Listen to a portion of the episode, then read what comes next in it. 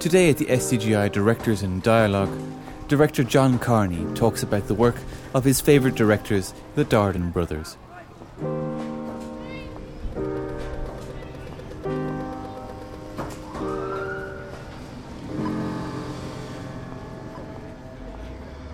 Everyone, thanks a million for coming along tonight. Uh, you all know John. um, it's great. Thanks a million, John, for coming this pleasure. evening. John is going to talk to us about one of his many inspirations, the Dardenne brothers, and just to this is part of a, a group. Some of you are new here, so just to let you know, this is a part of a kind of a, uh, an initiative we have called Wash Your Eyes, which is basically sort of an expansion of the Directors Club, where directors get together and they show pieces of their work that have inspired other directors that have inspired them, and sort of just to sort of broaden the horizons, not just Irish film, but beyond Irish film, and what inspires Irish directors and their kind of vision and creative process behind other directors and how that feeds into their work. for for numerous reasons actually. Uh, I came to them sort of quite late in, in sort of what they had been doing in about 2005, and I watched this film L'Enfant, uh, The Child, and uh, in the IFI, and it sort of I didn't actually know much about them. A friend of mine took me along to see this film, and it sort of for some reason it just hit me at a, at, in a really gut level, um, and was something that I had sort of been looking for in cinema for ages, which was sort of sort of the, the the opposite of what everybody was sort of into at the moment. These guys are so incredibly uncool. There's not a cool bone in this film. There's there's no music. Um, there's no there's no sort of um, fashion. There's no set. There's no sort of aesthetic really, or apparently anyway, um, sort of agenda. So it's the very opposite of you know the sort of Quentin Tarantino thing or sort of avant-garde French filmmaking, which was always very stylish and very cool. And I think I probably was when I was starting off at sort of sixteen or seventeen with a little camcorder, wanted to be sort of Truffaut or Godard or something, and sort of you know, cinema actually was to me was just simply a way of meeting women when I was sixteen or seventeen. It was just mm-hmm. go up to beautiful women in the street and say, "Yes, so I'm a filmmaker. I don't know if you're interested in being in my film." Which those sorts of films were full of sort of beautiful women and gorgeous sort of locations and Paris and brilliant music and you know, right? You've seen Godard and Truffaut films, I presume. I hope, because I definitely grew up on that, and and and I suppose around the sort of two thousand period, cinema was really going through that sort of ultra ultra sort of cool, uh, you know, and and uh, thing, and I'm not sure why I re- responded negatively to that. I just wanted to find some sort of form of cinema that was really bare and really truthful and really honest. And for me, even films like Festen, which are, you know, and, and Lars von Trier is a sort of a case in point, he's sort of very mischievous and very playful and very. But I, I find for me, it's just, it's all a little bit sort of too knowing and a bit too cool and a bit too smart. And, and so I saw this film and I was in tears at the end of it, uh, which is a rare thing for me. Actually, I, I don't tend to get too weepy or emotional about films, and I sort of resist them. And I just found the way these guys, and then so I started to get into them, and I started to read, read more and more about them, and and I happened to be making this film once at the, sort of around two thousand and six, and I was looking for. I was I was saying, am I going to shoot this on tape or will I get sixteen millimeter? Will it be handheld? Will it be and I realized I was sort of asking all the wrong questions. I was sort of asking, I was sort of ticking boxes. I was thinking, what sort of film do I want to make? Do I want it to be sort of like a John Cassavetes American indie movie? Do I want it to be, you know, will I get tracks and a dolly or will it be handheld and a bit cooler? And I sort of realized actually that's not the way to make a personal film, is not to impersonate anybody and is not to try and sort of form a little club of your own or a style. It's actually just to tell the truth and be yourself and to really persevere all the way through the filmmaking process from sort of early, early development right through into casting, shooting, editing. Just be yourself. Because that ultimately, I think, what I've learned over the last couple of years, having spent ages, by the way, trying to fit into somebody else's aesthetic and trying to be like Woody Allen or John Cassavetes or, you know, trying, you know, rather than that, actually, what, what people in the end of the day, whether it's in you know, South Korea or it's in India or it's in Italy or it's in Hollywood, wherever it is, ultimately, and producers don't want you to sort of hear this, and they're, they're you know they're, they're all about groups of people and committees. People in, in a darkened room watching your film want to connect with one with one person, basically at the end of the day.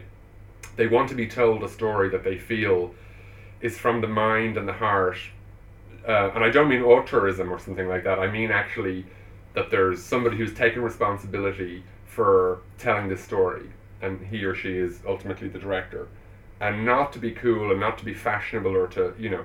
And so when I saw these guys, this was sort of the answer to me, because you realize as you watch these films, for a while you're you're, you're being fooled, and I thought, okay, this is sort of They've got a handheld camera. They're sort of out on the streets. It's all location shooting. It's real sound. Doesn't seem like there's any overdubbing in the studio. Um, there's, there's no music. There's no cool sort of soundtrack to go with the film.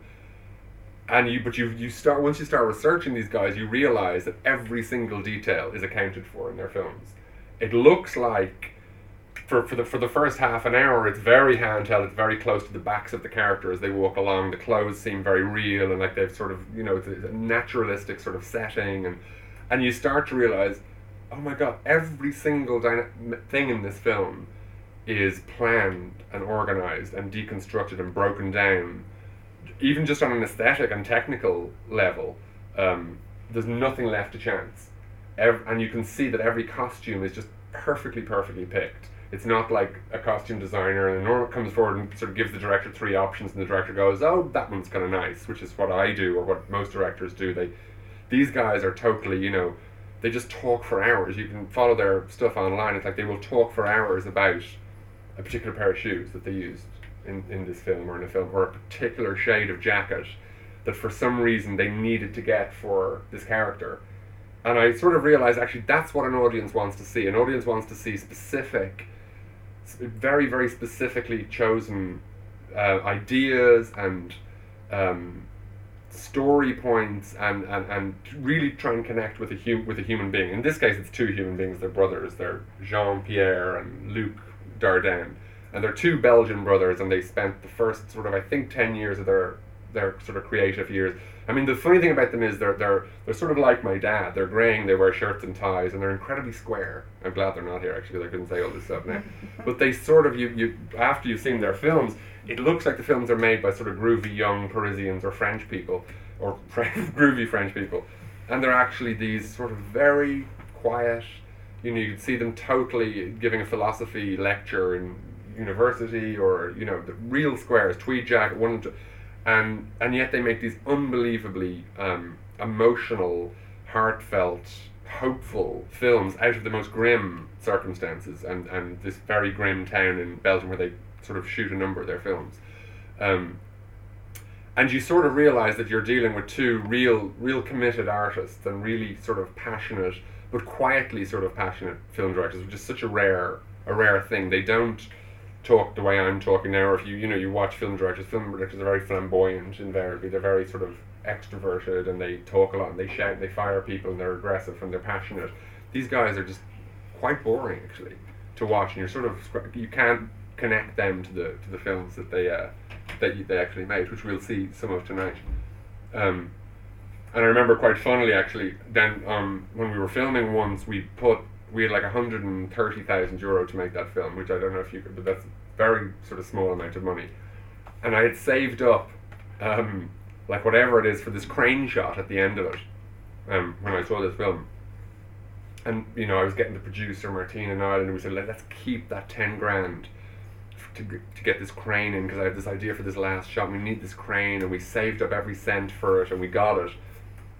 And I'd filmed the scene that night and was looking at the rushes at home and and I started to Google the Dardenne brothers. I was reading about them in a book or something, and there was a great quote about you know something like um, that if in, in our budget, if we have sort of ten or fifteen grand left, we'd rather spend it on two days workshopping with an actor than some stupid crane shot. and I was like, oh my god, I've got this film totally wrong now, and you know, um, but they are like that. There's sort of there's no um, the, the the the sort of there's no fussiness visually about the film. There's never a crane shot. There's never a sort of a, a, beautiful tracking shot. It's all about relating to the character and getting inside the story through the camera. That's what it's doing. But you'll realize as we sort of watch some of it that um that it's all planned and it's all structured. And that's what amazes me about filmmaking. And I love it when you see a film that you sort of think is one thing and you think is accidental and you realize, God, no, you know, everything here is, is sort of planned. That's That's ultimately the filmmaker's role. And even if there are accidents, to turn those accidents into something that you're that you're in control of. So Sorry, these guys. Sorry, second. So just a quick one. You said Yeah. they did something for ten years. Did you? Oh, sorry. Yeah, got totally off. I'll do that. Yeah, good. Thank you for reining me. I'll just wander off onto on tangents of nonsense. They made documentaries for ten years in the seventies, um, and none of which I've seen actually. But I think I believe, sort of from a cursory sort of um, sort of research into them, that they were sort of kind of um, like they were socialist sort of you know social concerns, and I think their documentaries were pretty much about sort of issues in their area and issues in this town and issues in France and Belgium and, and um, not so much political films but more sort of really interesting small uh, uh, they were quite interested in Nazism. They were quite I think their first um, one of their first sort of drama films was about a family that's persecuted by the Nazis um, and then they sort of steered course and made very current films but it's very interesting when you see their fiction films um, how like documentaries they sort of appear to be. Now they're not at all documentaries in any way, shape, or form. They're very, very serious-minded sort of dramas. But they do have, and there's a great story about. I think the film. I'm trying to see, is it two films before this? I believe it is actually. I think it's 1996. They made a film called Rosetta. Has anybody seen that film? Yeah. Rosetta is a, a, just a, it's amazing, isn't it? It's just like mind blowing. I thought it was wonderful. And I, again, I work backwards. I've had a great sort of romance with these filmmakers because I saw them late, and then that's lovely to do. It's sort of like reading, you know, sort of Shakespeare and, and realizing there's all this massive dearth of stuff, you know, stuff to read and, and to get into and explore in a in a uh, in an artist's life. So I started to go back over their films, and then obviously Rosetta, which is a film about. God, it's very hard to say what it's about, but it's about this young girl who is determined in this very small, shitty town um, to get a job, basically, isn't it? To sort of get get this very small job, and for that to have meaning, she lives with her in a trailer park with her alcoholic mother. She she is oh, it's unbelievably grim. There's brilliant sequences of her trying to cross this motorway, which lead to the trailer park that she lives in. This heart in in a, in a flat, you know, half the size of this room with this wretched female mother character, and it's about this young girl sort of attempt to get employment at any at any end, like by any means, and you know, with this incredibly uh, determined sort of sense of I'll find myself and I'll figure things out if I get this job, which is basically in a waffle bar, which they have all over Belgium and France. You know, that sell waffles on the street. Um, but it's quite funny because the, the, there's now this there's a, a bill was passed basically by this local Belgian politician, which was about employment and which was sort of making sure that what happens to Rosette in the film wasn't going to happen to a bunch of other people. And it's called the Rosetta Law after their film, which is pretty amazing, I think, as a filmmaker, and, and totally unintentional. They have no, and which is why I bring them. They're not really political filmmakers. They don't make these big. St- they're not trying to actually change the world at all, and yet they have. It was such a lovely sort of, sort of um, indicator of how their films connect with, with your heart, that it would actually get into a politician's mind to actually call this the Rose. I mean, can you imagine a political after the name of a movie? It's just amazing. Um, and I, I've always thought it's because they just connect on such a sort of human, such a human level. Um, which I don't know if you if I if, if, if you were to sort of compare them to anybody in England, I guess Ken Loach would be the sort of. But I've never found myself truly. I don't know. Anybody who's out, please contradict me on this. I've never found myself emotionally connecting with a Ken Loach film. Has that, am I wrong or is, am I crazy? I've, I've sort of absolutely loved the technique and I've been impressed by the acting and by certain aspects of the film, but I've never found myself genuinely sort of weeping or feeling moved by. Does anybody agree with that, or does anybody watch Ken Loach films? Okay, so how many Ken Loach films have we seen here? I don't know. Huh? Do you know what I mean? Kaz is. Kaz is emotional. Do you find yourself getting emotional with that? But it's sort of It's like a guy with a bird. It's like, come on, it's so it's so obviously sad. It's sort of not sad to me. If you were to take, a, ca- you know, the and the bird and freedom and all the symbolism in it, I, I, I personally find for some reason myself sort of resisting his ideas a little bit. But maybe that's unfair. I, I you know, um, but I love in this in this It's thing. quite manipulative. a little bit, right? Yeah, yeah, yeah, exactly. Whereas actually, these guys are sort of they're they're, they're above that. They're really interesting sort of characters. Um, so, so they're kind of very, um, but certainly for me, inspiration wise, they were like, I've often found, um, just at the right time when you're trying to make a film and you've sort of you've gotten a script or you've gotten the bones of it, and but you sti- you, you just can't sort of put your finger on how you're going to make it. You know what I mean? Uh, and I remember finding that with our first film, myself and Tom Hall, um, who then we went on and made Bachelor's Walk and a few other things together. But we were sort of we had this script, which was like a ninety-page script set in a house, and we didn't know where it was going to go or can you make a film with four characters like a play in a house? And we were sort of scratching our heads about that and we saw faces by john cassavetes. Does anybody know that film? Yeah. And it was sort of like ah okay that that's all i need to know. I just need to sort of know that this film exists in order to allow not that we will ever make a film like a john cassavetes film but it's sort of you can make a film in your basement with your rented camera from your mates for no money and you can edit it on a Steenbeck in your mate's house or you know and it can be quite good. That was the real thing with us of when we were starting out um, uh, is there any point in making a film sort of on high eight with your mates michael mcelhatton and peter mcdonald and your, your buddies who you know who are saying we want to be actors but you're sort of going we want to be directors but you could all be just eh, numbskulls. Um, and when you see a film that you can sort of grip onto as a director, that that means a lot to me.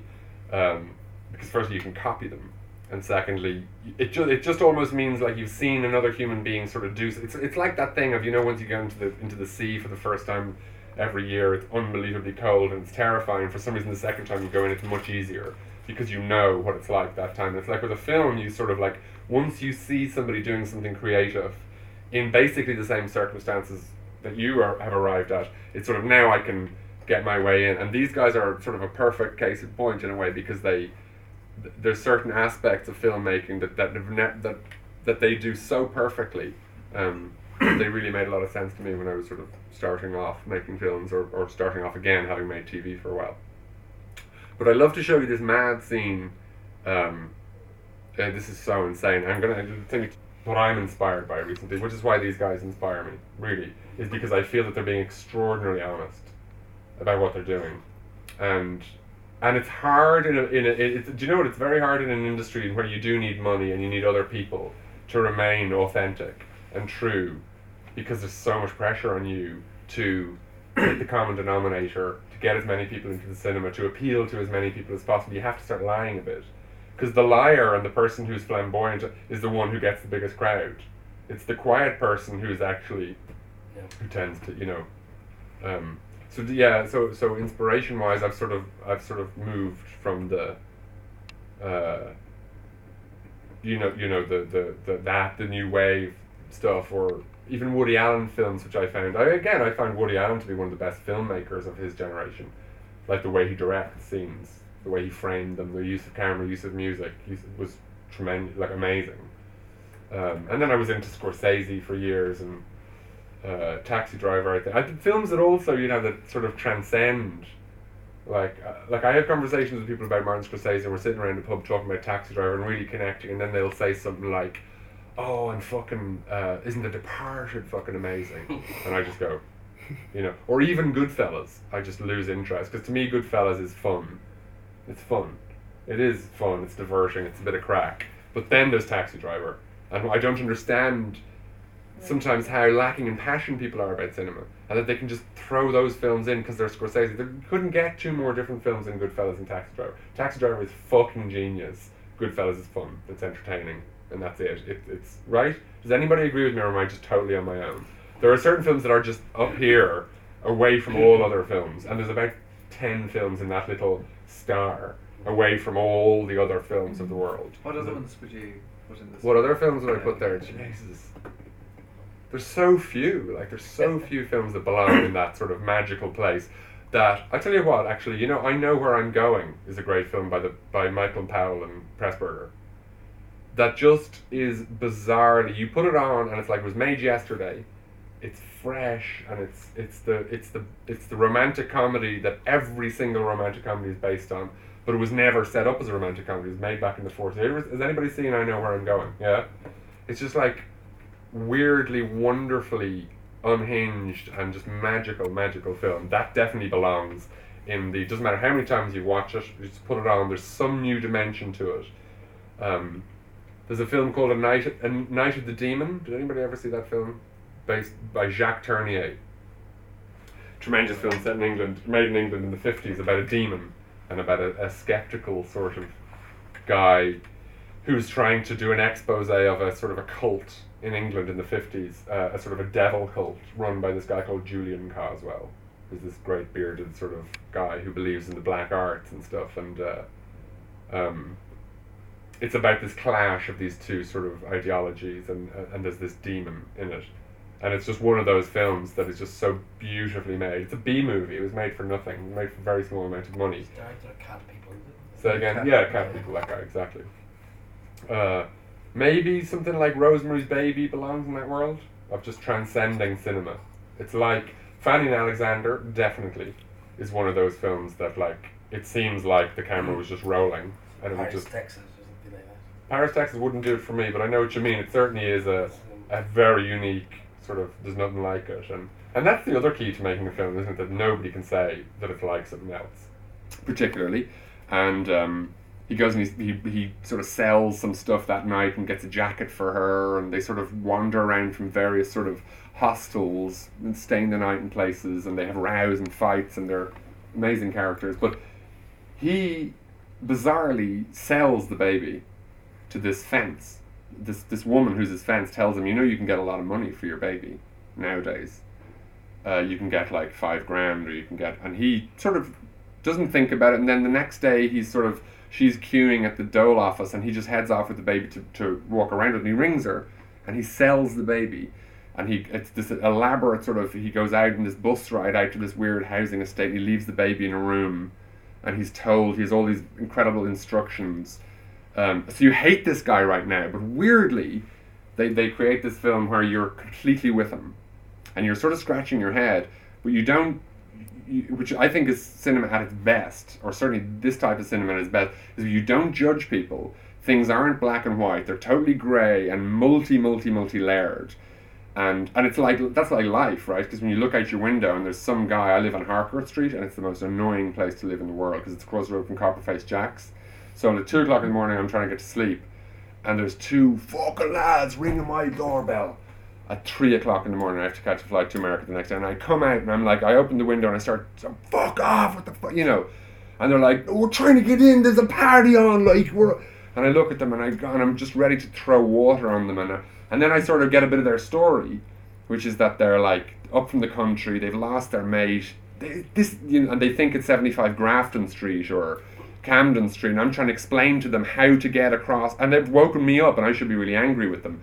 But you realise that one of them has lost his mate, and he won't get home, and they're genuine guys, and but you know, and just as a case in point, it's just that thing of when you when you judge somebody immediately, and you get the story, you, you always get the story wrong. There's no character that's truly really awful in life, and, and no matter how annoying somebody can seem, or how sort of amoral characters, they- manage to make these films in which you just accept what is going on with the characters, and um, you just follow them, and you, you absolutely see things from their sort of warped and very odd perspective sometimes. But sorry, to get on with the story, so he sells this bait, he, he trades the money and he gets five grand and he goes back to his girlfriend, sort of expecting her to be happy that he's made money.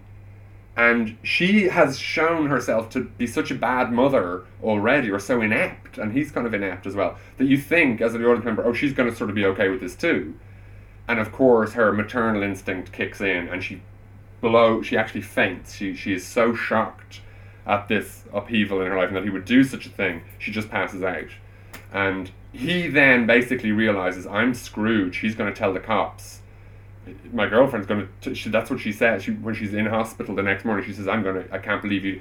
He now has to sort of reverse this whole massive thing that he has started happening. So he has to get on his cell mobile phone, get the fence. The fence has to then ring these people that you've never seen. They've all they've worked in, in these shady sort of ways throughout the film, and he's got to get the baby back. And he has to unravel what he's set up in the first 20 minutes of this film. So it's sort of like a Hollywood. To me, what's so beautiful about this film and bizarre is that it's sort of like a perfect Hollywood movie plot. If you spun it in a different way, if you said it's Joaquin Phoenix and such and such, now he's in trouble. He's sold the baby or he's done something, and now he has to reverse. It's wonderful. Sort of you spool something up and then you just let the spool out, and that's the film. So 25 minutes into the film, this guy is trying to undo all the shit that he has created as a fucking numbskull that he is. But in doing so, he has this incredible sort of adventure on the streets and with himself, ultimately. Um, and this is just one scene from this adventure where they are now. I think what's happening at this stage in the film is. Um, I'm not sure whether he's. He, I think he's still trying to get the baby back, but they. Oh, he spent some of the money, I think, and they want the exact amount of money back. I think it's five grand. It couldn't be five hundred. I think it's five thousand euros. And he's so basically he's he's he's this guy's in school, the little red haired guy, and he's got a motorbike, and they're going on the. They're going out to try and rob some money on the streets. Basically. What does anybody think of that scene? Yeah. Um, but that seems very clever. I'm, I haven't seen the movie now, but Yeah. But did anybody sort of emotionally connect with that? Yeah. Or what do you think of it as a scene? I mean, to me, what's so amazing about it is that, like, uh, I mean, I guess you have to. So I don't like taking things out of context, but but, I mean, it's it's it's in a you know, not to sound too sort of crude about it, but it's it, it's in what appears to be a arty, independently made, handheld, shaky, urban film. But I think that that sequence is is like a scene in Ronin or something, or in the French Connection on the bike. It's fucking amazing, and it's uh, but the thing about it is it's it's it just it's years and years and years of experience with the camera and with actors that makes it look like they've just gone out on the rampage. It's so well planned. I mean, the pans off the bike onto the car. It's like I guarantee if you're watching that scene in context of the film, you're on the edge of your seat. Like you're so so want them to get away, even though if you saw that scene in the street, you'd be the one chasing the guys in the bike trying to get your woman's bag back. You're with them. You don't want them to fall off the bike. They look so precarious on the bike. The bike is so slow in comparison to the car, but it's it's ripping up the you know the streets. And you just you want you want them to get away, which is that Hitchcockian thing of like you know so you know you want the murderer to get the lighter back, even though he's the fucking rapist and murderer who's you know that's perfect cinema to me and they do it in such a way and it's so out it's so interesting in a film that that is you know a, a, a socialist sort of uh, you know left wing sort of you know film to have this basically this amazing sort of thrilling scene in which they're obviously that's quite real that water and that scene in the water you can sort of tell right that's that's that like the sound that that little boy is making mm. it's like that cry, that animal sort of cry through his throat. It's like I don't think he can really act that. But even the fact that they've persevered with that and they've gone, because as a director, I would definitely, I would be lost if that scene came up for me in a, in a script. I'd just be like, I, I how to do this. Like, who are we with? Or it says they go into the water, but do I spend time doing that? I don't. And they just know exactly. No, no, go all the way with this. Believe me. And I know you're only feeling it from about twenty percent because you haven't watched the whole film, so you're not sort of behind it. But in the, in the cinema, you are with that scene hundred percent, and you realize that only they could make those choices and those decisions to actually say, no, it's interesting to go under the bridge with them. It's interesting to have them immersed in the water, and it's interesting to hold that shot for as long as you can, where they're holding on to the thing, and you start to you know, you know that thing in school that you, people punish you by putting your arms up for as long you can't keep them up. You know, and soldiers do it and stuff. You have to keep your arms up like that. You'd be surprised how painful it is, and your your muscles actually start to sort of go. You know, when you're watching like a boxing fight and you tire with the fighter, you're watching on you know Sky or whatever. It's sort of like that. You're watching. You physically have a massive reaction to this film, and not because they're shaking the camera around or they're, you know, it's not like a sort of a a film which forces you to look at ugly stuff and therefore makes you sort of have a nervous reaction to it. It does it through just just knowing where to put the camera, knowing how long, knowing when to ask an actor to sort of push himself or herself to the limits. Uh, you know, it, it, it's wonderful, and it's sort of like it is like something the French Connection, isn't it? Those scenes in the in the car and the and the bike. And again, it's quite funny actually because earlier on, when the, when he bring when she brings the baby home, uh, he borrows that bike th- this guy borrows the bike from his kid friend, and they go all the way across town on that little horrible 50cc thing without helmets, and it's a beautiful shot. I won't bother to get it get it for you because it's really just a shot, but it's a it's a side angle shot like like that one sort of pissing along these streets and the two people are he's he's riding the bike and she she's gorgeous actually. She's behind him but she's got the baby which is like it's it's like and it's like Jesus. It really is like Jesus. And she's holding on to it and it's the most precarious family shot you've ever seen in your life. It's this this like you're just looking at them going oh my god this is the worst family in the most precarious situation. And I really care for them. I so don't want the baby to fall off, fall off the bike. I so don't want this to go wrong and and you, you it's just like it's a magic trick. You don't know how you're feeling so strongly for these characters. And I remember just incidentally, like the crane shot story I was telling you earlier on, uh, when we again on the same film on once this film with Glenn that we did when we went out and we were up around Howth, and I had written a scene like really not you know cl- classic scene in a film is if like because it was all set in town. I want to take these characters out to the country for a day, you know, just to get a bit of a break. Um, oh, and I wrote in this thing about his dad has a motorbike a beautiful old, you know, it was a Vespa originally actually, and we changed it to sort of a, a big old Triumph. And I just thought they'll escape to the country and go out, and it's sort of groovy, and you know, we put a bit of rock music over, and it'll be a nice breather in the film. And we shot the scene, and it looked, you know, it looked lovely. And uh, I was reading a review in, in some magazine the next day, or literally, literally just sort of uh, just after we'd shot the scene, and it was like talking about some crap French film that they had seen, in which there was sort of a rock and roll scene of two people robbing a bike, a motorbike, and going off into the hills with a piece of rock music. And the reviewer, who I really like, I can't remember who it was, was basically saying, if I have to see the motorbike as another fucking example of freedom with a stupid piece of rock music in a film, I'll cut my wrists. And we were like, and we just shot this and edited it into our film. Um, but but I, but I remember seeing this and sort of going, okay, that's how to use a motorbike in a film revert, flip it on its head because in these right in these towns you, you know motor motorcycles aren't escape in in these towns they're how you get back and forth to work and they're far too little machines and you don't wear a helmet and you're, they're lethal but you're driving along at sort of 35 miles an hour on this you know and it's it's it's just so so brilliantly done Um, technically, they're. I mean, on like ha- to get that scene of them on the bike for so Yeah. long. I know, it it's like- and And the health and safety out and all the- that is, you know, you just be thinking like sort of. I don't think that they really care that much. You know, I don't think they because, care. you know, and they're probably the, the other thing is they're probably quite powerful guys mhm. in their own way they can probably because I don't know how you do that in Ireland Yeah. I just don't know how you, you know. You just have to fucking do it and risk it. I mean, you could have done it ten years ago when when Irish people were still sort of fascinated with film and were open to, you know, they did they stepped around your tripod as opposed to saying, "Get off these streets." yeah. Um, but absolutely, I mean, how do you? And you, the actors are doing it. Like, there's no Yeah. pretense about it. There's no green screen. There's no sort of seat seat belts or low low loaders or any of that crap. And are they non-actors or actors? Uh, I've seen him in a in a bunch of things now. Actually, he was in um, yeah. In Bruges. Actually, he plays the skinhead guy in Bruges, the drug dealer guy or whatever. Um, he's a really good actor. I don't know. They they did Rosetta, the one who plays Rosetta, whose name escapes me right now, was a non-actor, and she won Best Actress in Cannes. But I love looking at that scene and I go like, you know, this is no wonder this wins the Palme d'Or Cannes. This movie, like in a heartbeat. What what are you gonna? What is ever gonna beat this film at that festival? And they ra- they won it twice for Rosetta and this, which is a sort of makes them in a club of about five people in the world that w- won twice. Um, and and they just like scenes like that to me are just like to make a film that's about so little that really could be written on the back of a stamp. That that's movie directing.